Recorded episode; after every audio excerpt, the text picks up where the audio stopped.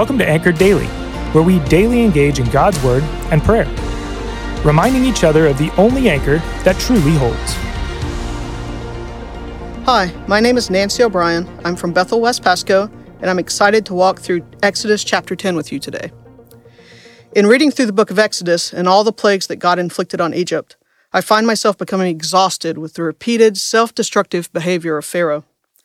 His unwillingness to learn the lessons that God is teaching is super frustrating to me. And I find myself asking, why does God continue to allow this cycle to repeat? Rebellion, correction, contrition, relief, and then a new rebellion that starts the cycle all over again. God could have freed the Israelites at any moment. He didn't need to get Pharaoh's permission for them to leave. So why does he continue to engage with Pharaoh like this? The first verses of chapter 10 actually answer my question. Verses 1 and 2 say, The Lord said to Moses, Go to Pharaoh, for I have hardened his heart and the hearts of his officials, so that I may do these miraculous signs of mine among them, and so that you may tell your son and grandson how severely I dealt with the Egyptians and performed miraculous signs among them, and you will know that I am Yahweh. On a first read through Exodus, it seems like God is trying to teach Pharaoh a lesson, but verses 1 and 2 tell us no. God is teaching Israel a lesson about who he is and what he does. And he's also providing them with teaching tools for the future. You know, a story about how God told Israel to leave Egypt and then they did is a good story, but maybe not one that will be remembered for generations. But a story about how God performed amazing miracles, defeated enemies, and fought for his people, that is a story that will be passed down for generations. So God sends locusts to ravage the land, and again Pharaoh's heart is hard, and he refuses to let the Israelites leave. But this time, God is done with warnings and object lessons. He has determined to crush Pharaoh and bring an end to this conflict.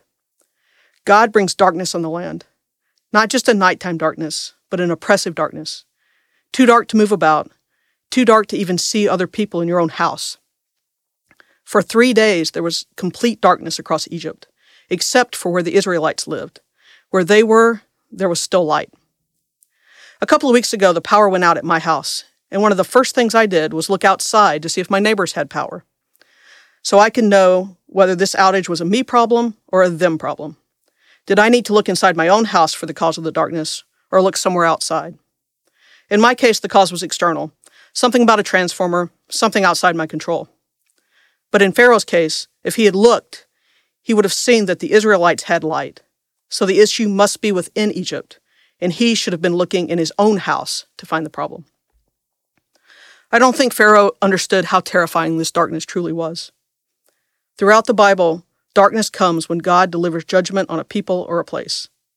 We see this in Joel 2, in Revelation 8 and 16, and we see it when Jesus is on the cross.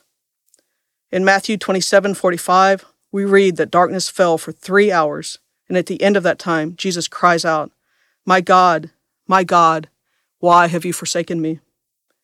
God poured out his judgment for our sin on Jesus. Darkness came, and the firstborn son died. This judgment of God on Egypt should have driven Pharaoh to his knees.